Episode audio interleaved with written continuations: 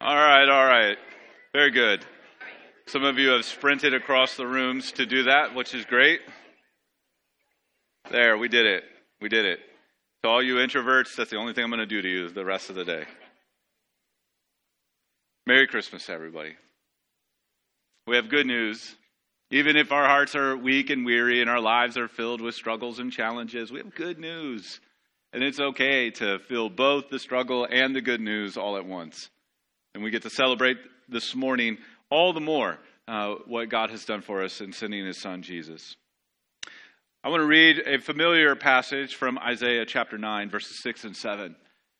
Uh, as we get to celebrate Christmas morning on a Sunday together, thank you for being here with us this morning. I hope our hearts are greatly encouraged by these words and their truths and the God who's behind them and does them and fulfills them. Isaiah chapter nine, verses six and seven.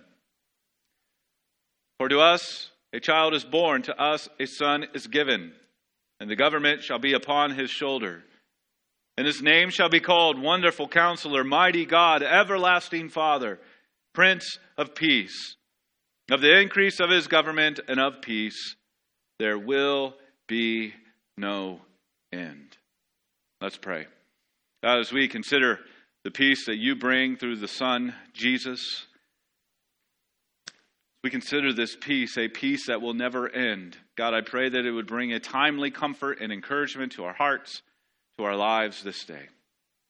Be with the preaching and the hearing and the receiving of this, your word, we ask, O God, to your glory and our good. Amen. We gather on Christmas Day to celebrate what God has accomplished for us in sending his son into our world, into our humanity, into our need. This morning, in the midst of all that does or could trouble our souls, we indeed have good news of great joy. Jesus came to secure for us a peace that lasts forever. We've been focused on peace this Advent season, peace as God's Word understands it. And we have defined this peace as the enjoyment of complete and permanent well-being. The enjoyment of complete and permanent well-being. God has secured that for us in Christ. And Jesus, this baby born on this day that we celebrate and recognize and remember, this Jesus came to shoulder quite a bit to give us this forever peace. As we consider it together this morning, especially from Isaiah nine, I want us to wrestle with these thoughts and be encouraged in heart. First of all, Jesus can shoulder our peace. Jesus can shoulder our peace. All that it entails, all that is required, all that is needed for us to have complete and permanent G- uh, um, peace and well-being, Jesus can shoulder it. You might say, why? How? How can he shoulder this peace? Well, secondly, we find that Jesus is God in the flesh. He can shoulder our peace because he is God in the flesh.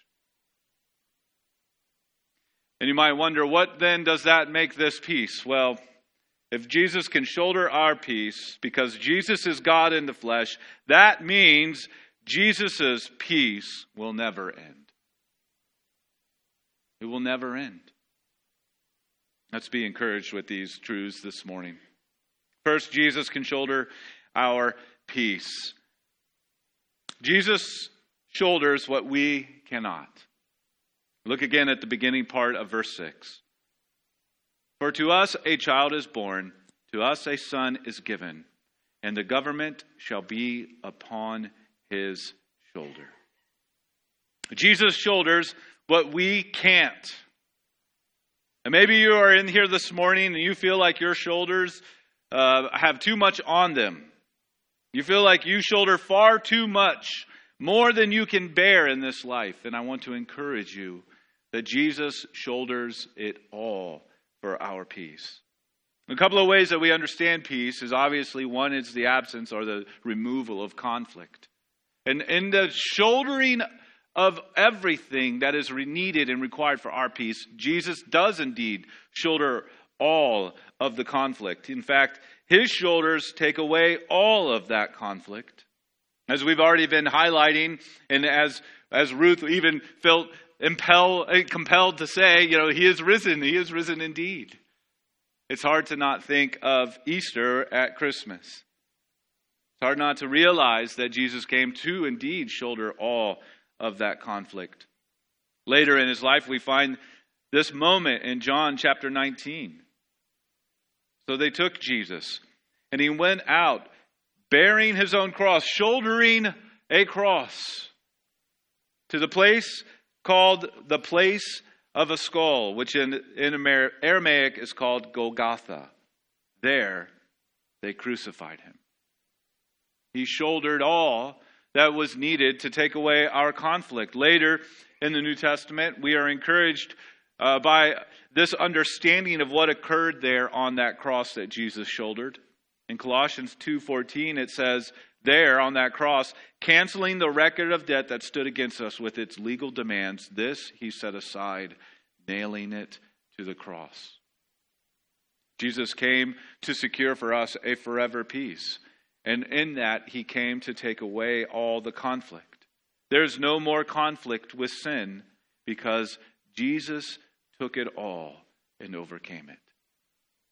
He took it all. He shouldered all that our sin required, all that our sin was due. Earlier in Isaiah nine, right before the verses that we read, it says all the stuff that we can't shoulder.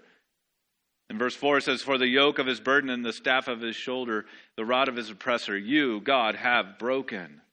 Jesus comes to take all that on. That which we could never overcome, he came to shoulder it. He showed up with shoulders to bear it all.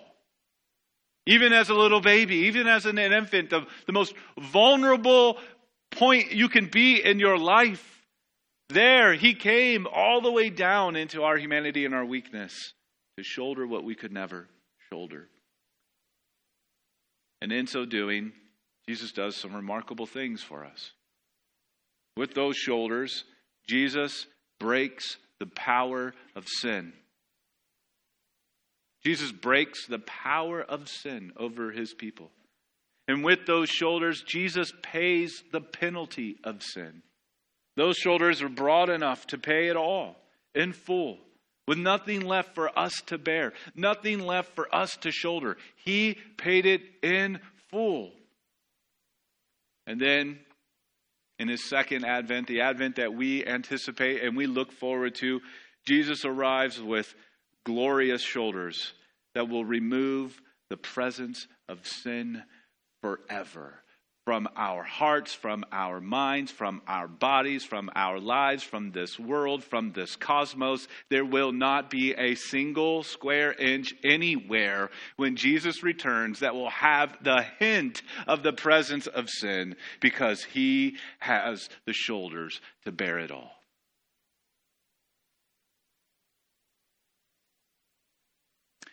He takes away our conflict. Jesus' shoulders are also strong enough to bring about our overall, forever, complete, and permanent well-being. He brings about our well-being. Again, the Bible talks about peace in a very big way. We may think of peace as just maybe the absence of conflict, but it is that, but it is also so much more. Toward the end of his life, right before he was betrayed, right before he, his shoulders endured all that the cross entailed, Jesus said these words to his closest followers in John chapter fourteen. He says these words to us now in his word to us today.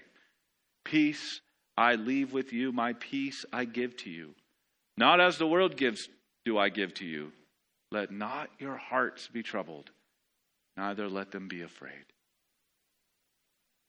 It's an interesting juxtaposition, isn't it? The peace the world can give us is fleeting, it's incomplete, it's temporary. It's those things because it's not anchored to anyone or anything that is perfect, limitless, and eternal. But Jesus is. Jesus is perfect. Jesus is limitless. Jesus is eternal. So that which he gives is perfect, is limitless, is eternal. So the peace that he gives, the peace that he possesses, the peace that he is, is then perfect, limitless, and eternal. The world can only give the level of peace it possesses. So I ask of us, all of us, are we asking the world to give what it does not possess? Are we asking the world to give us a peace that only Jesus has? Are we expecting the world to somehow manufacture for us that which Jesus has in full measure forever and is so freely giving to his people? The anxieties, the anger, the apathy that this world can provoke in us, in our hearts, those anxieties, that anger, that apathy, that thing that the world can provoke in us is greater than the fleeting peace it offers. So are we chasing the wrong thing? Consider that carefully this morning. Are you living your life in a way that's asking the world to give what Jesus has already provided and offering? Jesus brings about our complete and permanent well-being, a well-being that goes beyond the anxieties and the anger and apathy we fight in this world because it's anchored to him. In Christ we have this. He arrived with shoulders sufficient enough to take away the conflict and to bring about our complete and permanent well-being. How? Well, because Jesus is God in the flesh. The next part of verse six in Isaiah chapter nine speak a couple of things about this son who was born. It says this, "And his name shall be called Wonderful Counselor, Mighty God, Everlasting Father, Prince of Peace." Four names, two groups, each one revealing something additional uh, about this son who would come. So first we have this Wonderful Counselor and Mighty God. These first two names speak to the divine nature of the Son. This is indeed God in the flesh. Wonderful Counselor and Mighty God are, are descriptions of that can only be of God. So this Son who is born is God in the flesh. Earlier in Isaiah seven fourteen, we had this promise that therefore the Lord himself will give you a sign. Behold, the virgin shall conceive and bear a son and shall call his name Emmanuel. We know that Emmanuel means God with us. And so here in Isaiah nine six, we get that word Emmanuel fleshed out a little bit more. Wonderful Counselor, Mighty God. These names tell us who this son is. In our readings this morning from Ryan and Rosie as they helped lead us into worship, from Luke chapter one, verse thirty-two, we see that this Jesus, he will be great and he will be called the Son of the Most High. Again, these are descriptions that can only be divine. And then again, in Luke chapter two, verse thirteen, "For unto you is born this day in the city of David a Savior who is Christ the Lord." This is God in the flesh. He can shoulder all that is needed for our peace because he is God in the flesh. Second name, set of names we find is Everlasting Father and Prince of Peace. These second two names speak to the conditions this son will bring about. To the conditions that the Son will bring about. Everlasting relationship with God and a kingdom of peace that will know no end. What sort of conditions will God in the flesh bring? The everlasting kind, the kind of peace that will be forever. The Son brings about a new reality that is safe and secure, but also sweet and special. This is the kind of peace this Son brings forward. He can shoulder all that is needed because he is God in the flesh, bringing about what only God can bring. And then thirdly, if Jesus can shoulder our peace because Jesus is God in the flesh, this means Jesus' peace will never end. Jesus' peace will never end. Look again at the very beginning of verse seven. Of the increase of his government and of peace, there will be no end. There will be no end to what Jesus brings. Lots of things end in our lives. Jobs end. Health ends. Relationships end. Eventually our life ends. A lot of things end. We know what it feels like for something to end. We do not know what it feels like for something to never end. Never end. What Jesus brings will never end. There's no expiration date. It doesn't wear out. It doesn't get stale. It doesn't lose its luster. It never ends. It never diminishes. It's actually always expanding. It's actually the idea of this increase that Isaiah nine says. It's really the ongoing overabundance. Like, like a spring welling up and just bubbling out nonstop, life-giving water. It never, ever ends. It just keeps going, increasing, ongoing abundance. It keeps expanding. And this is anticipating what Jesus will bring in full measure at his second advent. It will fill the entire cosmos. And it will last for all eternity. You and I will go from only knowing things ending to never knowing what an ending means again. Because Jesus can shoulder all that is needed for our peace. Because he's God in the flesh, and what he brings will never end. Again, from our reading, the beginning of our service in Luke one. And the Lord will give to him the throne of his father David, and he will reign over the house of Jacob for some long period of time. No, forever. And of his kingdom there will be no end.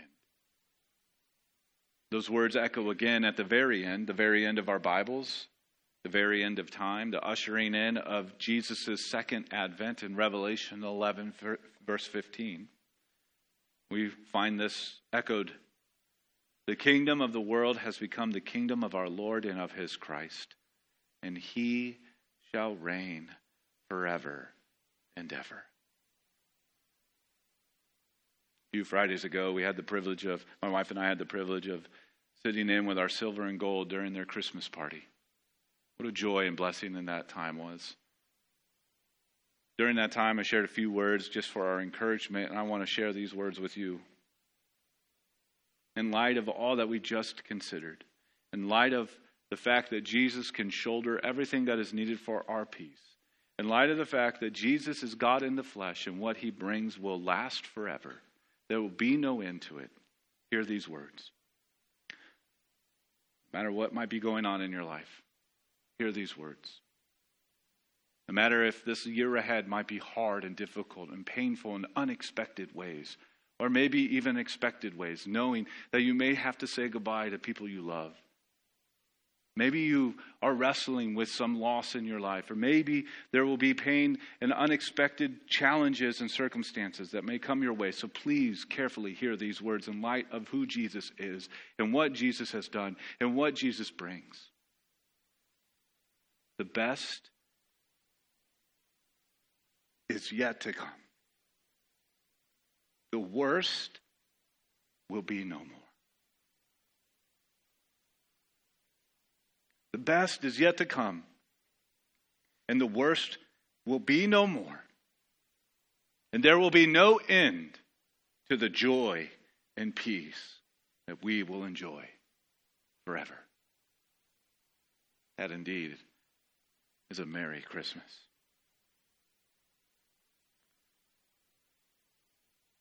Jesus comes to make his blessings flow. Far as the curse is found, farther still, they will keep going Keep increasing. Keep expanding. What good news. Let's pray. God, we thank you for your word. We thank you that in Christ you have secured for us a forever peace. And I pray that our hearts would be encouraged greatly this morning as we rejoice in such great news. As we close this time singing, oh God, help us to sing. To sing even through days of sorrow, to sing through days of struggle, to sing uh, in light of who you are and what you have done. Help us to sing. God, uh, we anticipate the day in which the best will be here and the worst will be no more. And this forever joy and peace will be all that we will know with you. Strengthen us until that day. Sustain us until that day, we pray. To your glory, our good. In Jesus, our Savior, his name. Amen.